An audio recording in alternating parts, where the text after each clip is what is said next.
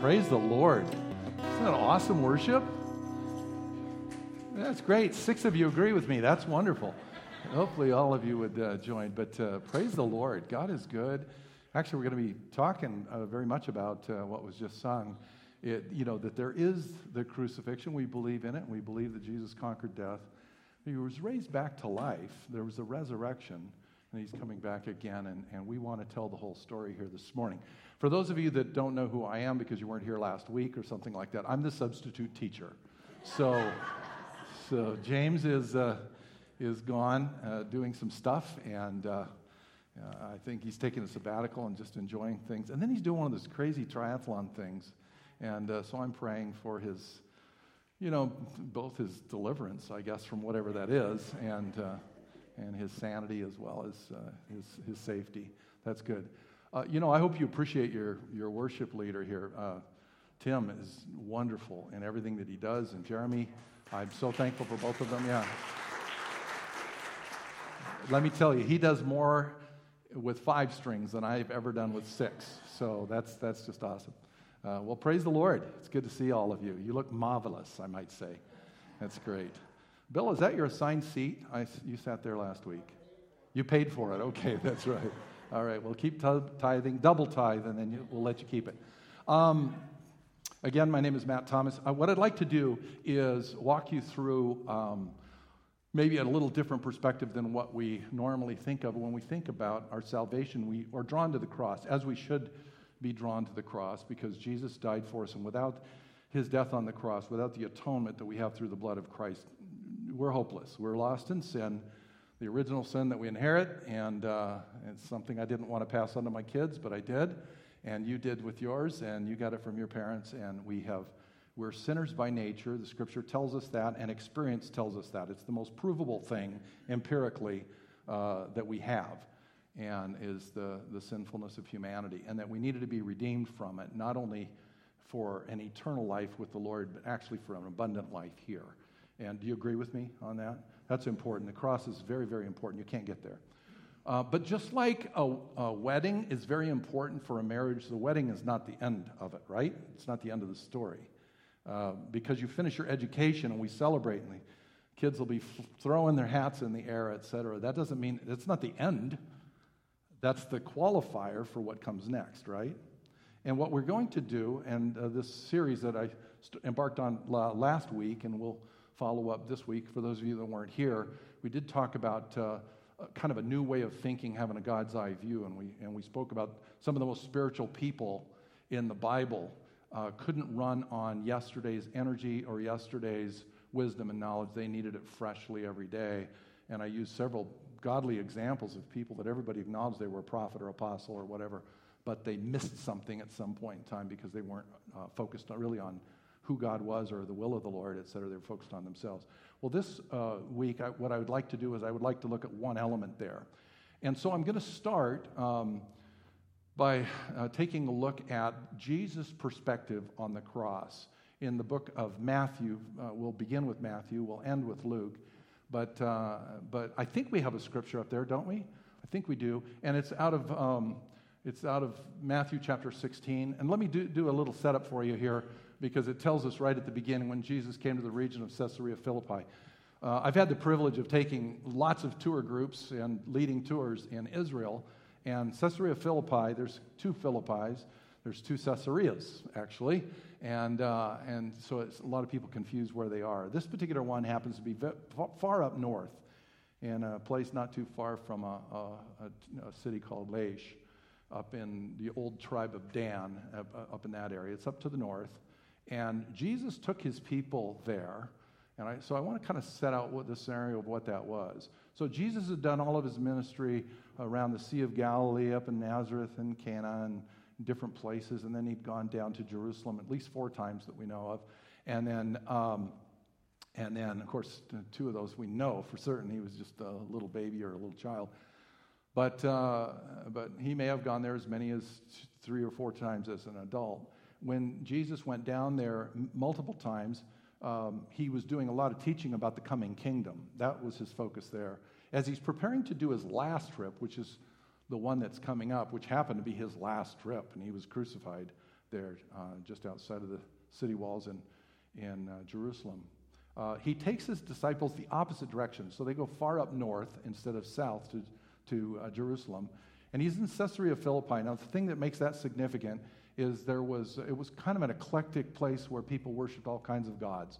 So people from all over the world. It was a it was a pass-through area where people could go from ancient Mesopotamia or Persia, uh, the Babylonian Empire, all that. They could go into Rome or Greece. They would go kind of through that general vicinity. If they headed down to Egypt, they would go through that way. So there were all the world's religions were kind of represented there. And so there were all kinds of uh, uh, gods and goddesses and idols and idol worship, and there was some pretty gross stuff. There were sacrifice of children uh, with some of those religions that were taking place in fire that was built there. And then there were also uh, temple prostitution. There was the issue with, you know, a lot of immorality that would go on in the place.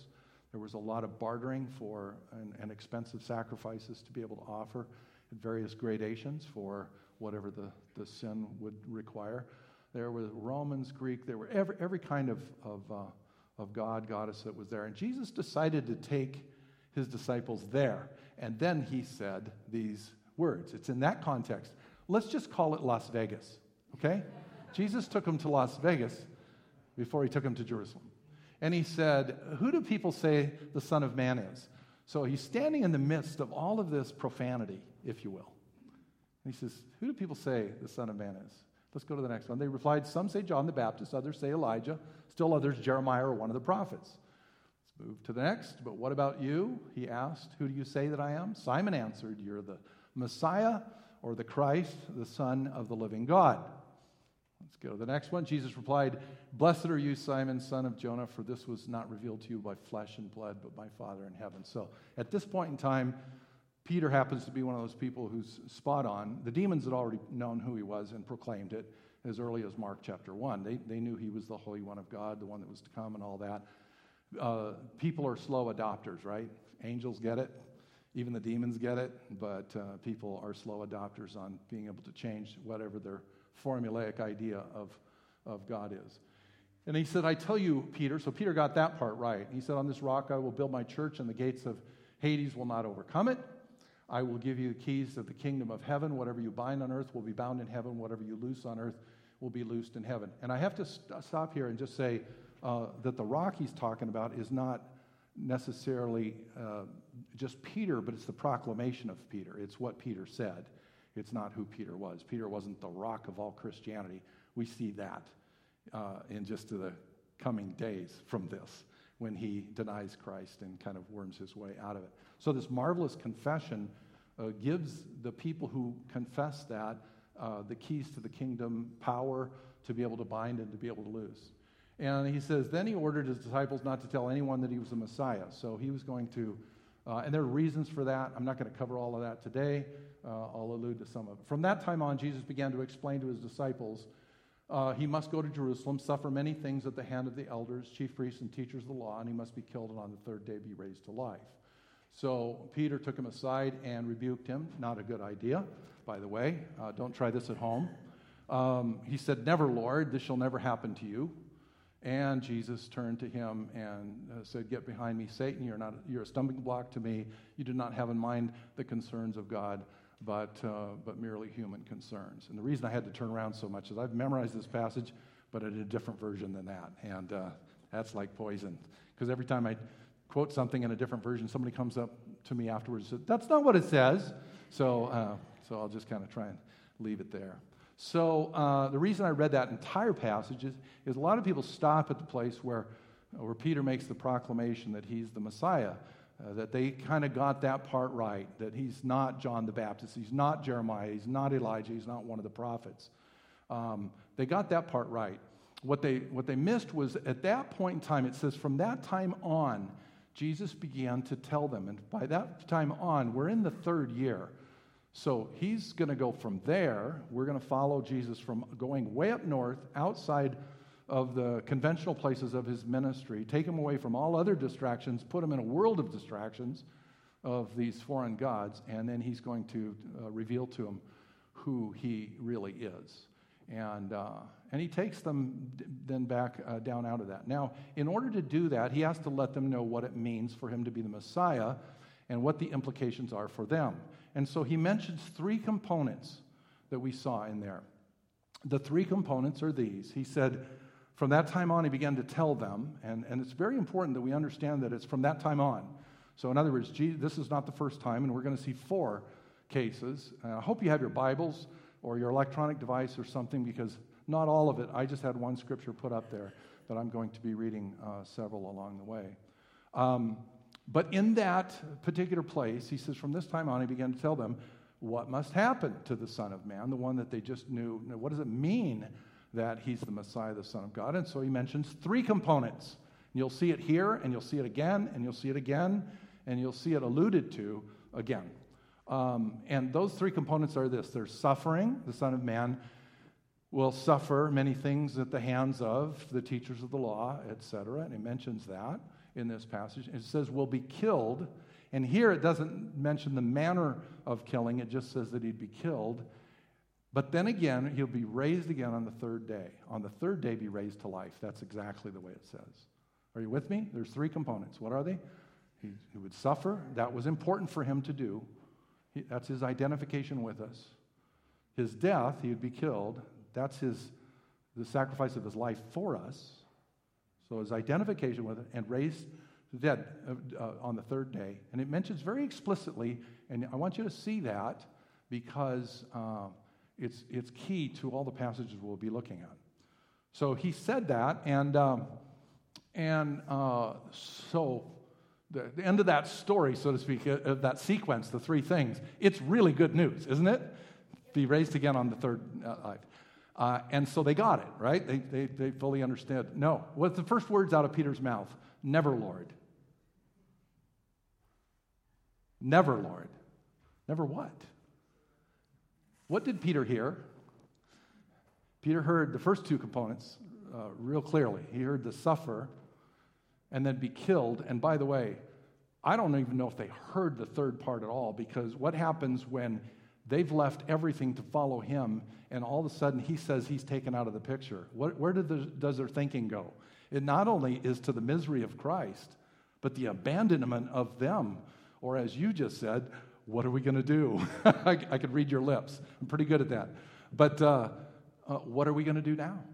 And so then they uh, they try to eliminate the possibility that Jesus is going to, because he'd already talked about that there was going to be a kingdom. He's announced that quite a few times before chapter sixteen. And he talked about the fact that he was going to lead that kingdom. And so all of a sudden to mention death, I think there was tinnitus ringing in their ears by the time he got to the uh, the third part. On, on the third day, be raised to life. And so Jesus did what, you know, I don't think any of us would ever want. He he alluded to and referred to uh, Peter as Satan. So that's not good, you know. Peter kind of missed the main part of the message, and as a result, even after hearing all the marvelous things, the binding and the loosing and the keys to the kingdom be given to you, et cetera, couldn't hear any of that.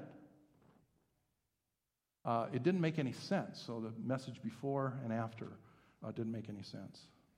So you're thinking, well, Jesus is going to let that, they're going to ruminate on that for a while, and so he'll talk to them again. And so he does take them down.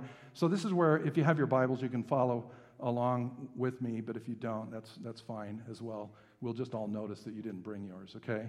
Um, yeah. Let's see. When they came together, this is chapter seventeen, verse twenty-two. I'm in, I'm in, I'm one chapter later, by the way. They'd gone up on a mountain. Jesus was transfigured before all of them. And uh, they'd healed a boy. After they went up to, on Mount Tabor to experience that, they ended up going down into the valley, and they're back down in Galilee. They're getting a little closer to home, so maybe now they can hear the entire message. Because where are they? They're, they're at home now. They don't have all the distractions of these foreign gods and all this other distracting stuff, like all of you that just had to watch Tim walk in and sit down and check the number of strings on his guitar, um, which they're sufficient. But he says, he gathers them together in Galilee, and he said to them in verse twenty-two, the Son of Man is going to be betrayed into the hands of men. That's the implied, the suffering part. You're going to see the same three components. He's going to be betrayed. Only now we know that the suffering is going to take place on the basis of betrayal. And bet- who betrays? friends, people that are close. So now we get a little more detail on what the suffering would, uh, how it would uh, come about. Then it says, then you will kill him. It's a generic statement again. He's going to get more specific here, but kill is kill. Murder, slaughter, whatever. He's going to be killed. But then exact same wording, it says, and on the third day be raised to life. Now they're at home. Now they've heard it a second time. They've heard the good news, and so they can focus on the fact that on the third day he'd be raised to life.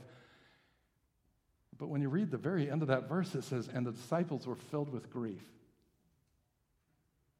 Still couldn't hear it. Ears were ringing with death, with the cross, with what was going to take place, and the, the peril, the abandonment, all the things that go along with what people think about when they think about, even their, in their own context, their own suffering and their own mortality and uh, their own death. So you'd say, well, certainly they're going to get it if Jesus mentions it a third time. And I'll t- have you turn with me to chapter twenty of uh, of the same Gospel of Matthew. And now Jesus is on his way up to Jerusalem. So we know from this point, um, you know, kind of what's taken place along the way.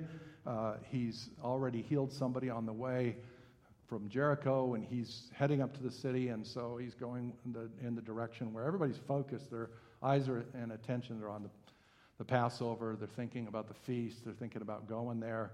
Uh, they do know that there were serious threats. Thomas even said at one point in time, he said, let's go there with him so that we might die also. So uh, Thomas knew the implications of what might happen if they went with Jesus. So Jesus is heading up. So a lot of stuff is buzzing around in their brain, but there's probably a celebration because it's not just the apostles, it's not just twelve people. There are men and women, disciples, many of them, that are traveling with them at this particular time. And uh, and they get close to Jerusalem. As they're heading up to Jerusalem, verse seventeen of chapter twenty, if you're following along, he took the twelve aside, and that's why we know there were lots of people, because he's just taken his intimates aside. Now, are you with me? There's all these people traveling. I'm going to pull these people away. And he says, now I want you to see the three components, and I want you to see the greater detail. This is the most detail he gives yet of uh, the, the sequence, but you'll see all three pieces in there. We're going up to Jerusalem, and the Son of Man will be betrayed to the chief priests and teachers of the law. They will condemn him to death. They will turn him over to Gentiles to be mocked, flogged, and crucified. So how much detail is there on the suffering here? Lots, right? There's lots. It's uh, it's the Jews that are involved. It's the leaders who are involved. It's handing over to Gentiles. It's the mocked and flogged. I mean, he gets really explicit here. And then he talks about uh, it being specifically uh, taken in the specific manner of death. It says he'd be crucified. Now it's not just that he'll be killed. So he gets a little more detailed. We're getting closer there. I want to brace them for what's going to follow. But you know how he concludes it? He concludes it with the third piece, and he uses the exact same words in that part. On the third day, he will be raised to life. It's verbatim, three times. And so what comes out of that? They really get that. Well, he's talking about, he's, he's been spending a lot of time talking about kingdom on the way. So the mother of James and John happens to pull him aside, and this is the reaction. When you come into your kingdom, you know, can my kids have a special seat, a special uh, preference? And place. Whew. I would believe that the casual conversation among the twelve, as they listened to this, they thought, oh no. Why? Because A, they did it before, but B, now it's explicit, and the part that gets more explicit is gory. There's the crucifixion, the mocking, the flogging, there's all of these parts that are with it, and so they missed that part. Well, we're not done. Oh no. We are not done. So Jesus gets to Jerusalem. Lots of good things happen. As we know, he's teaching in the in the temple courts. He's confronted by the the uh, um, by the disciple or by the, the uh, he's confronted by the Pharisees, the, and he's uh, taken to task by and there's the the Caiaphas and the and the leaders, the Jewish leaders, were uh, sending out people, guards, to go arrest him. And uh, and look for ways to be, and a plot to be able to to identify that. Well, before all that takes place, uh, Jesus prepares an upper room for the disciples. He tells them about they're going to go and they're going to find a specific place, and they're going to go before uh, before this, and um, he's going to take all of his disciples together and spend one intimate night there. And so he takes them, and he's going, when he's going to, he's getting ready to um, give them the final instructions, he tells them that that he's, the shepherd is going to be struck and the sheep will be scattered. And then right after he says that, there's an interesting part here. He's alluding to the book of Isaiah where everybody abandons, and he talked about every, before the night's over, they will all abandon him. And but he doesn't end there. Again, he's talking about, he includes kind of both of those components, because he's already told them he would suffer and he would be killed. And this is a way of him saying he would suffer and he would be killed. But he said, after I have risen, I will go ahead of you into Galilee. And we know that they didn't hear that after I will go ahead of you and I will go to Galilee. And the reason we know it is the whole story changes and pivots on Peter's statement. This time, fortunately, he didn't say never, Lord. Now he's focused on himself, and he says, even though all others abandon you, I won't. And then Jesus comes back and says what? Before the rooster crows, you're going to deny me how many times? Three times. They never heard it. I just gave you four examples of Jesus talking about, I'm going to raise, I'm going to go up there, I'm going to be raised on the third day, raised on the third day, raised on the third day, never got it. So what's the problem? Um, there's a marvelous sense of hope that is given to us. I'm sorry, I keep adjusting this, my microphone, but it's not staying on right. I'll do that another day. Um, there's a human tendency to, if we have, if we have a good promise that's given, and the Scripture tells us how many of the promises of the Lord has God fulfilled, or will he fulfill? How many of them? All of them. And I know in my life and Marlene's life, I mean, the Lord has fulfilled his promises. They're good. He's gone on record before us and, you know, with other people, and uh, we've had the privilege of laying hands on people and seeing them healed, and can't figure it all out. I remember uh, when June and And Sharon came up to be prayed for at the altar. They both had pancreatic cancer, which is a death sentence. It's all final stages. And they were both kind of under one hundred pounds and whittling away. Came, two women came to the altar at the same time. We laid hands and prayed for their healing on both of them. And and uh, the Lord miraculously healed one. And the other one I did a funeral for in about four weeks. And, you know, I can, I can never figure it out. I don't think you can. But Uh, I, I would remind us that heaven is not a punishment or a consolation prize. It's actually what Jesus prayed for. My prayer is that they will be with me where I am. Okay? So let's do that. Um, so we've seen the hand of the Lord work a lot, and his promises are very good, whether we under, fully understand them or have experienced them in the way we particularly want. And I mentioned last week, but we lost a son to cancer, seventeen-month battle with with cancer, but uh, but even in that, we'd seen the goodness of the Lord. Oh, we grieve. We grieve deeply, profoundly. You know, I was sitting on an airplane. I might have shared this with this congregation before, but sitting on an airplane, um, and I was, this is back, he, he passed away fourteen years ago when he was twenty-eight years old, and uh, um, I was flipping through, and I saw his picture on my iPad. I was going to listen to some music. I was sitting on an airplane, and because we fly so much, uh, they give us complimentary upgrades to first class.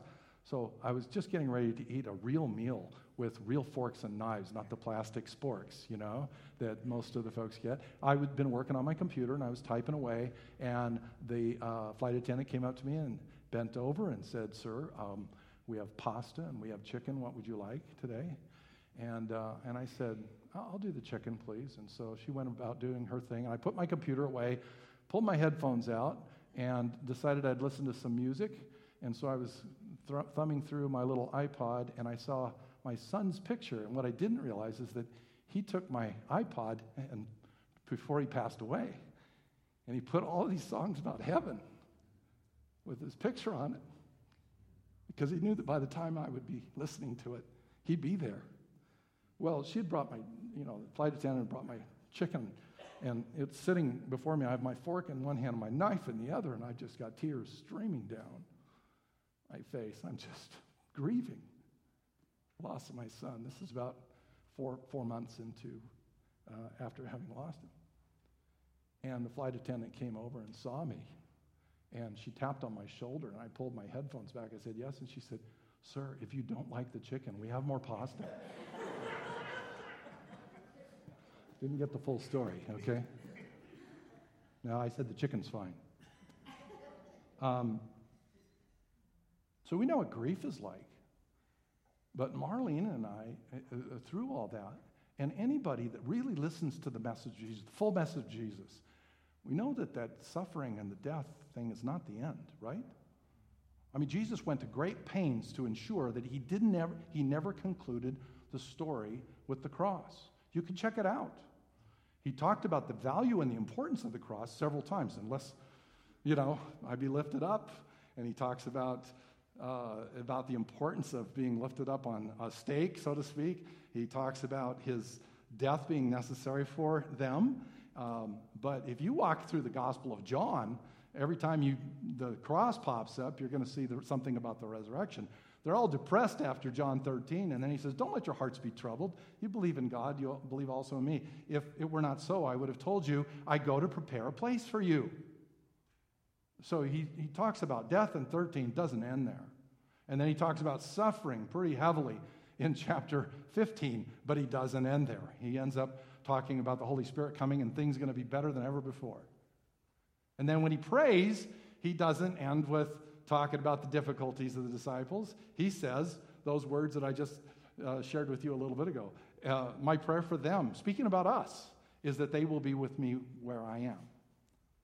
Not there where I might have been had I been able to make it through, but where I, where I am at that point in time. Are you with me? Jesus looks right through the cross. The necessity of the cross is like kind of the necessity of the marriage, or the necessity of the degree, or the necessity of the qualifications for the job, but it's not the job, it's not the marriage. Are, are you with me?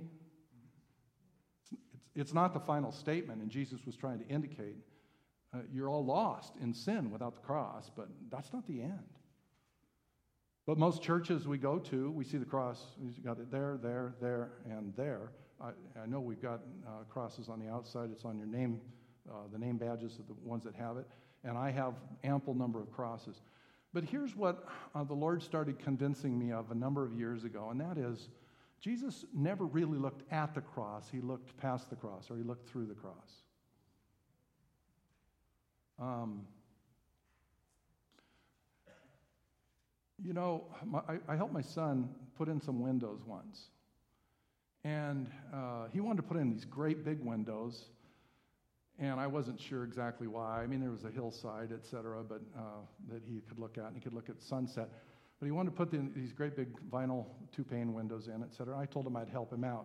So we went in this room, and uh, and we were working on that. We were getting everything uh, straight and clear and all that. We were shimming things just right before we were going to put the trim up. And my daughter-in-law went and made some lunch for us and brought the lunch out. And uh, and after working on that window and looking at that window and looking at the window frame and everything else, we sat down to have lunch. We we completed our task. Everything but the trim was on. And we sat down, and I'm talking with my son, and I picked up a sandwich, and I, we prayed for the meal. And we, I picked up the sandwich, and I put it in my mouth. And as I was eating the sandwich, for the first time, I looked through the window, and there were some marvelous, beautiful birds that were out in the distance. And I saw two deer coming down the hill. For the first time, I saw why he put the window there. The first time I'd really looked through the window. And Jesus, when he was talking, he was telling us to look through the cross, look beyond the cross. So I, uh, we've planted several churches, twelve to be exact. And the, I told Marlene when we came back from overseas, I said, I don't want to plant any more churches. And she said, I think the Lord's telling us to. So we did. So, uh, you know... And it's it's here in Spokane. It's up north. It's called Timberview. And um, So I said, yeah, but if we're going to plant another church, I'm not bouncing around all over the planet anymore. I want to stay rooted for about ten years or more. And she said, that's fine. And we were there fourteen years before I uh, became a leader in the denomination in which this church is and I now serve. Um, the uh, So the church started growing. We started with about fifteen people, and uh, and after year one, we had about one hundred fifty, and then year two, we had about three hundred, and then year four, we had about four hundred, and you guys got in there somewhere, Gary, Bonnie, and then um, and uh, so it started growing. And we out, the reason I mentioned numbers is we outgrew our space. Our space was a little bigger than this, but not much bigger than this. It'd be really hard to fit four or five hundred people in this facility. So we started running two services and then three services, and we came up with the idea we needed to build a new sanctuary, and so we built a sanctuary that seats seven hundred, and uh, and we had architects and designers in the church by that time. We had lots of people who had knowledge and skill. I gave them some some just general sketches of churches that have been built in, in our denomination scattered around, and I said, here, take this, let's form a committee. And they said, well, you're going to be on it, aren't you? And I said, no, I don't care. They said, what do you mean you don't care? I said, well, I don't care what color the chairs are. I don't care what color the carpet is, what color the walls are, how high the ceiling is. I really don't have much. I, there's only one thing that I would really request. And you'll see that today if you go up to that church. It's up in Meade. And, uh, and they said, what's that? And I said, I want six very big windows, very big windows. And they're about ten feet tall. You'll see them from about, uh, you know, Uh, three feet off the ground to whatever, thirteen, fourteen feet. And I want them really wide because I want life-size crosses in the middle of those windows. And so if you go up there, you're going to see the cross. You're going to see six of them. And I said, and I want clear glass. I want clear glass because I want people to see the cross that saves us, and then I want them to see through that and see people that need the salvation of the Lord that I need to talk to. And because I've been redeemed by the blood of Christ, I can talk to them. I want them to look at the cross and realize that Jesus Christ not only died for me, but he created, he made the creation. And so the trees that I'm looking at out, out there, et cetera, they're part of the same blessing of the Lord. And, it, and we can only enjoy it because of what? The cross. But I want to look through the cross to be able to see that. I want to be able to see the, the billowing clouds on a clear day, not like we've had very much lately here. On a clear day, I want to see the, the skies up above, and I want to be reminded of what that God created, not only the earth, but he created the heavens. And I want to think about eternity because of the cross. You see, the cross is extremely important. Without it, we can't be saved. But I don't want to stop there. I want to see what happens because of it. Are you with me? Well, what happens? Most people, when they look at the cross, all they can see, the cross, it tells us to, if anyone would come after me, must deny themselves, take up their cross, and follow me. And all people have a tendency to see, that means tough stuff. But anybody who has denied themselves and taken up their cross and follow Jesus, anybody that's done that for very long realizes, oh, there's great stuff down this road. There are promises galore. There's eternity we have opportunity to look forward to. There's abundance in this life. There's the ability to go through the suffering with the presence of the Holy Spirit. There's the wisdom that can only come from God to transform our souls. And that's what the Lord wants us to see. And that's what the angels saw. So the last scripture I'm going to share before we call the worship team up is in, in Luke chapter twenty-four. And uh, if you want to follow me, I'm just going to read the first eight verses. Now, this is after Jesus has been raised from the dead. Um, and there's two people. It, t- it tells us clearly that they're angels in one gospel. And this one, it uses the, the you know, it uses a different uh, kind of term.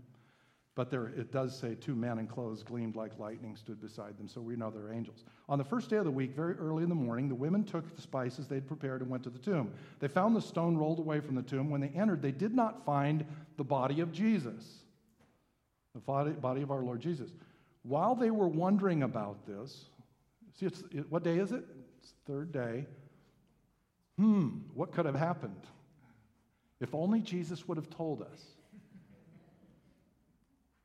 Suddenly, two men in clothes that gleamed like lightning stood beside them. In their fright, the, the women bowed down with their faces to the ground, but the men said to them, "Why do you look for the living among the dead?" Who knew the end of the story? The angels, right? What on God's green earth, is the way I would say it, are you guys doing here? He's not here, he's risen. Remember how he told you while he was with you in Galilee, and the angels quote verbatim, "The Son of Man must be delivered in the hands of sinful man." What's, what part's that? This suffering. "Be crucified." What part's that? The killing. "And on the third day be raised again." And they quote verbatim the words of Jesus himself. And get, and this is this is a great, my favorite verse in this. Then they remembered his words. Oh, got it. Ayon. That's right, huh? My Philippine brother's there. Okay, that's it.